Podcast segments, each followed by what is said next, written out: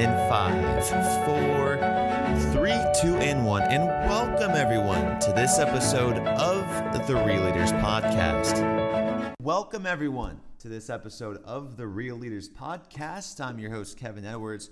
Joining us today is Jeremy Mannion, the Director of Forestry Carbon Markets at the Arbor Day Foundation. Jeremy, thanks for being with us today. Yeah, thanks, Kevin. Glad to be here.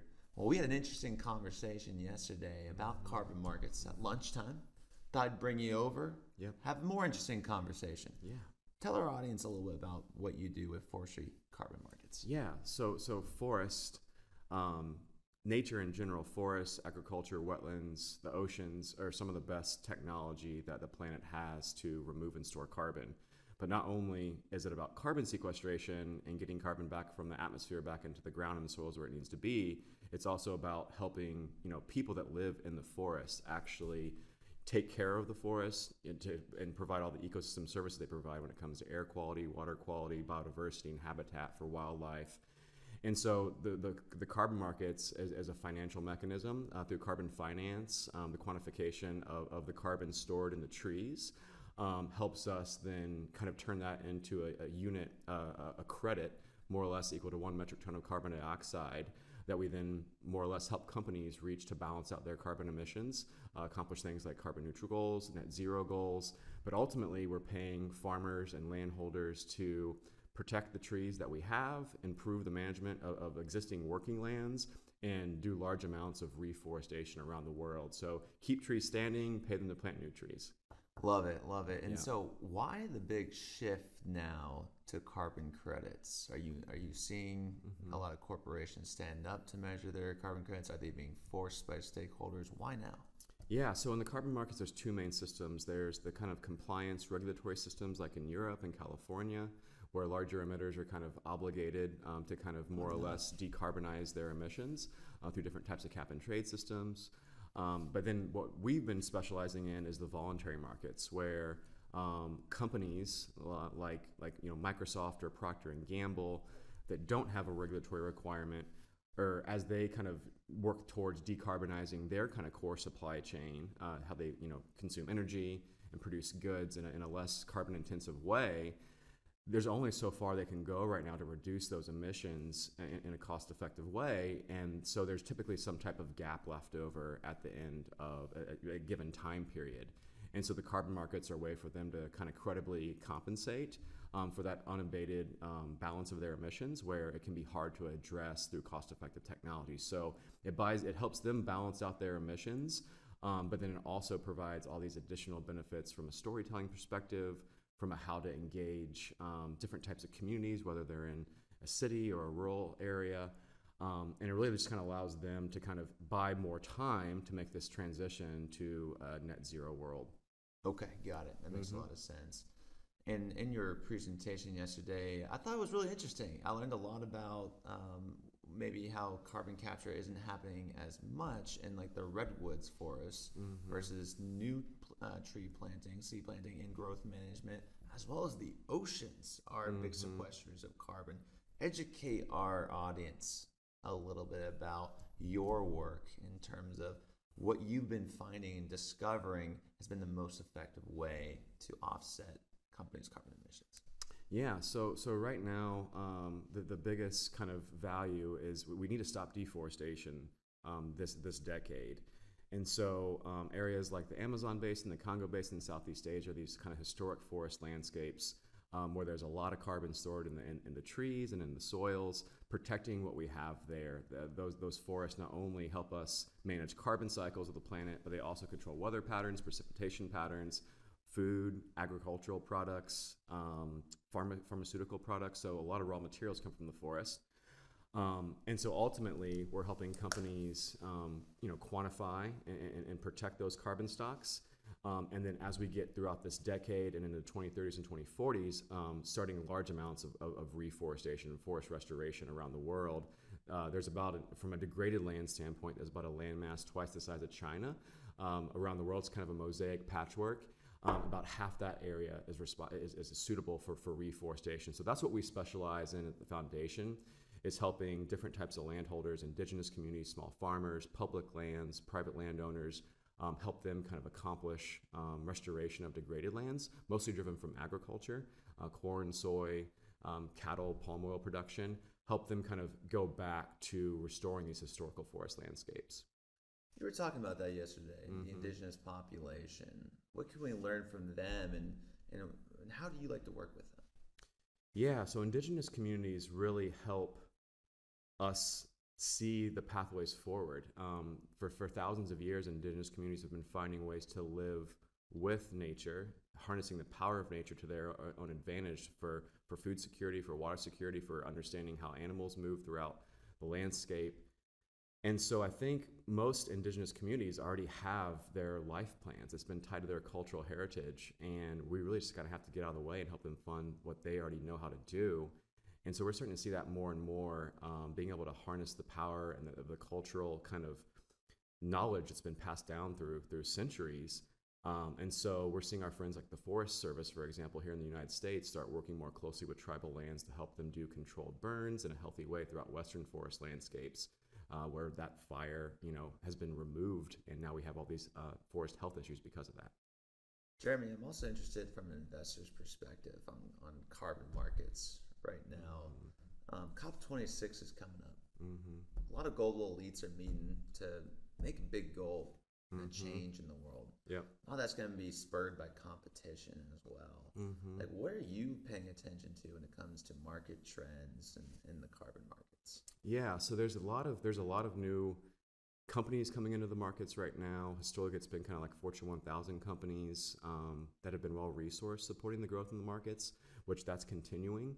Uh, but now we're seeing a lot of different companies across all different sectors, uh, large emitters like oil and gas, you know, small startups, everyone trying to find a way to have some deeper connection to to nature and to find ways to communicate to their stakeholders um, about how they are kind of operating more responsible business models. And so when it comes to, to COP twenty-six, um, that's where we have, you know, a lot of national governments trying to create a global, more or less kind of carbon trading system to where from an accounting standpoint, we're not having any double counting issues. As for example, Brazil has a lot of forest, res, you know, carbon reserves that they might need to trade with other European countries that not, might not be able to hit their goals for their Paris agreement within their own borders. And so we need high quality carbon accounting, but we also need high quality transparency in where global carbon stocks are to where there's not going to be any double counting issues. Um, and we want to make sure where we're actually getting to a meaningful impact and credibility um, from a kind of expediting this kind of transition towards a, a net zero future, not only for environment and climate, but for people and for biodiversity, because it's kind of a, a triple crisis right now, climate, but then also a lot of actually people in local communities are, you know, struggling to make incomes, livelihoods, income disparities, and then biodiversity. We're kind of in the middle of the sixth kind of mass extinction right now because of destruction of habitat mostly. And so all these things can be kind of accomplished with the proper project design. But it's not just about nature. It's also about decarbonizing the energy sector, how we produce energy, how we produce, how we how we transport around the world, flights, you know, things like that. Transportation is the biggest source of emissions here in the U S now. So it's hitting both these fronts, energy, transportation, and nature all together to get us where we need to go in the future. I mean, we're seeing the cost of energy go up and up and up and up, mm-hmm. and the cost of oil and gas going up and up. I mean, do you think that one day there will be a regulatory tax on carbon? And what are your thoughts on just uh, carbon tax in general that's not obviously voluntary? Yeah, so... Um... The voluntary markets, I mean, more or less serve as companies almost imposing a tax on themselves right now as the, as they pay for carbon. Um, and so, you know, whether or not we, we there are already kind of, you know, small systems around the world that, that implement taxes or cap and trade. And I think it'll be interesting to see how those kind of scale become nationalized. But there's also, you know, some challenges in, in doing that. Um, and so I think some of the markets are already working pretty well, like in Europe and in California, um, on the kind of cap and trade side of the equation. Carbon tax is another way to do it. But, you know, the word tax is also challenging for people to kind of like buy, uh, you know, buy into and get on board with. And so it's really about how, how do we kind of, I think, maybe reframe that a little bit to what are you going to be getting in return for that investment? Um, and it, that, again, that's when it comes to kind of like restoring habitat, helping communities and local farmers create income and, and, and stabilize their livelihoods, um, because, you know, rural opportunities um, economically are, are pretty challenging. That's why, you know, historically most people are now moving into cities for, for economic opportunities.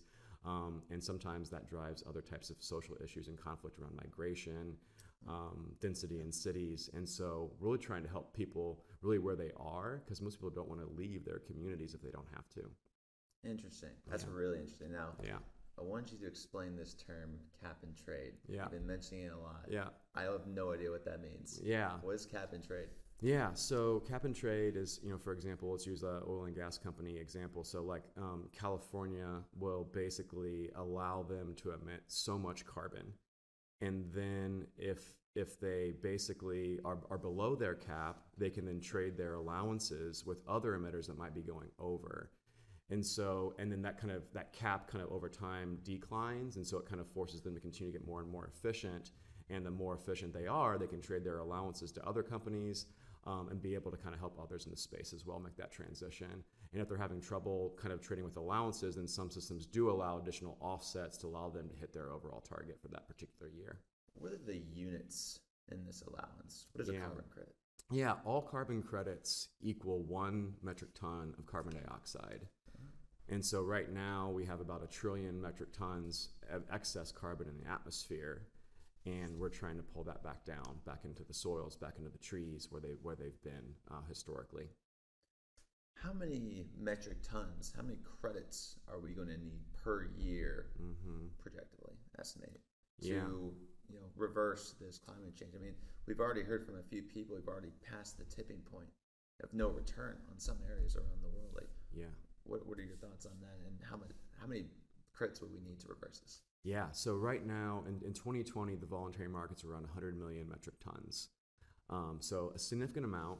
But we need about fifteen x growth, at fifteen times growth in that, according to our friends at McKinsey and the Task Force for Scaling Voluntary Markets, uh, by twenty thirty, and then up to one hundred x growth by by twenty fifty. And so that brings us, um, some quick math, up to a little over a billion tons by twenty thirty for, for uh, carbon dioxide removals in particular. Um, and then, and then you know, up to, I think, what is it? Um, I'll have to do some math off the top of my head there. But the one hundred x growth is, is the kind of the big one. But I think that's where um, there's a lot of opportunity in this. I think that now we're seeing, and that's why we're seeing a lot of new investment coming into the space from the, the kind of capital markets and the banking sector. Insurance companies are figuring out how to help us mitigate risk over time. Um, and then we have different technology companies coming in to help us track more effectively from a remote sensing standpoint, artificial intelligence, to see uh, and be able to track carbon stocks at a higher level of detail through tools like LiDAR. Um, so it's kind of this like, kind of combination of all these different sectors coming together to really figure out how to drive more efficiency and more scale to where we can go from, you know, ten x to one hundred x here, here pretty quickly. So planting trees is one way to do that, right? Mm-hmm. Squishing the carbon um, in the soils and also in the leaves. Mm-hmm. Photosynthesis, right? And then what about, I mean, I, I, obviously you have mangrove trees. Mm-hmm. You also have this big blue thing that's on our planet called mm-hmm. the ocean. What's happening over there? How, how yeah. can we squish more carbon by using uh, the ocean? Yeah, so the oceans, I think, are like the next frontier that we're still learning about. Our friends at Sustainable Surf were talking a lot about that yesterday. And between the oceans and the forests, they're removing about forty percent of the carbon we emit on the planet, which is about forty billion tons a year. And so if it wasn't for the forests and the oceans, we'd already be well over one and a half degrees warming uh, from, from the Paris climate standpoint. And so we would be, you know, really in a bad place if it wasn't for nature and, and, and oceans and, and, and forests already. And so I think when it comes to the oceans, though, that's where I think we're understanding how to quantify what they're doing in the carbon cycle. Kelp, mangroves, coral reefs, and that's where there's still a lot of kind of science being trying to figure out how to quantify those carbon cycles, and can you quantify that in a way where it is permanent enough to turn it into a carbon credit. I think investing in the restoration, the health of oceans makes sense whether or not carbon credits are generated, but then can you leverage carbon finance to help accelerate that cycle is really, I think, the big question right now that we're trying to navigate through. Um, and so there's a lot of great scientists working on that. That's not my area of expertise, but but we have that intersection of, of kind of mangroves, kind of coastal, you know, ocean forests, um, and what happens upstream and all the watersheds we work with ultimately, you know, kind of goes to the river systems down into the oceans. And so getting that kind of like water health, that kind of cycle balanced appropriately, thinking about what's happening upstream, downstream, how to get these systems working together most effectively.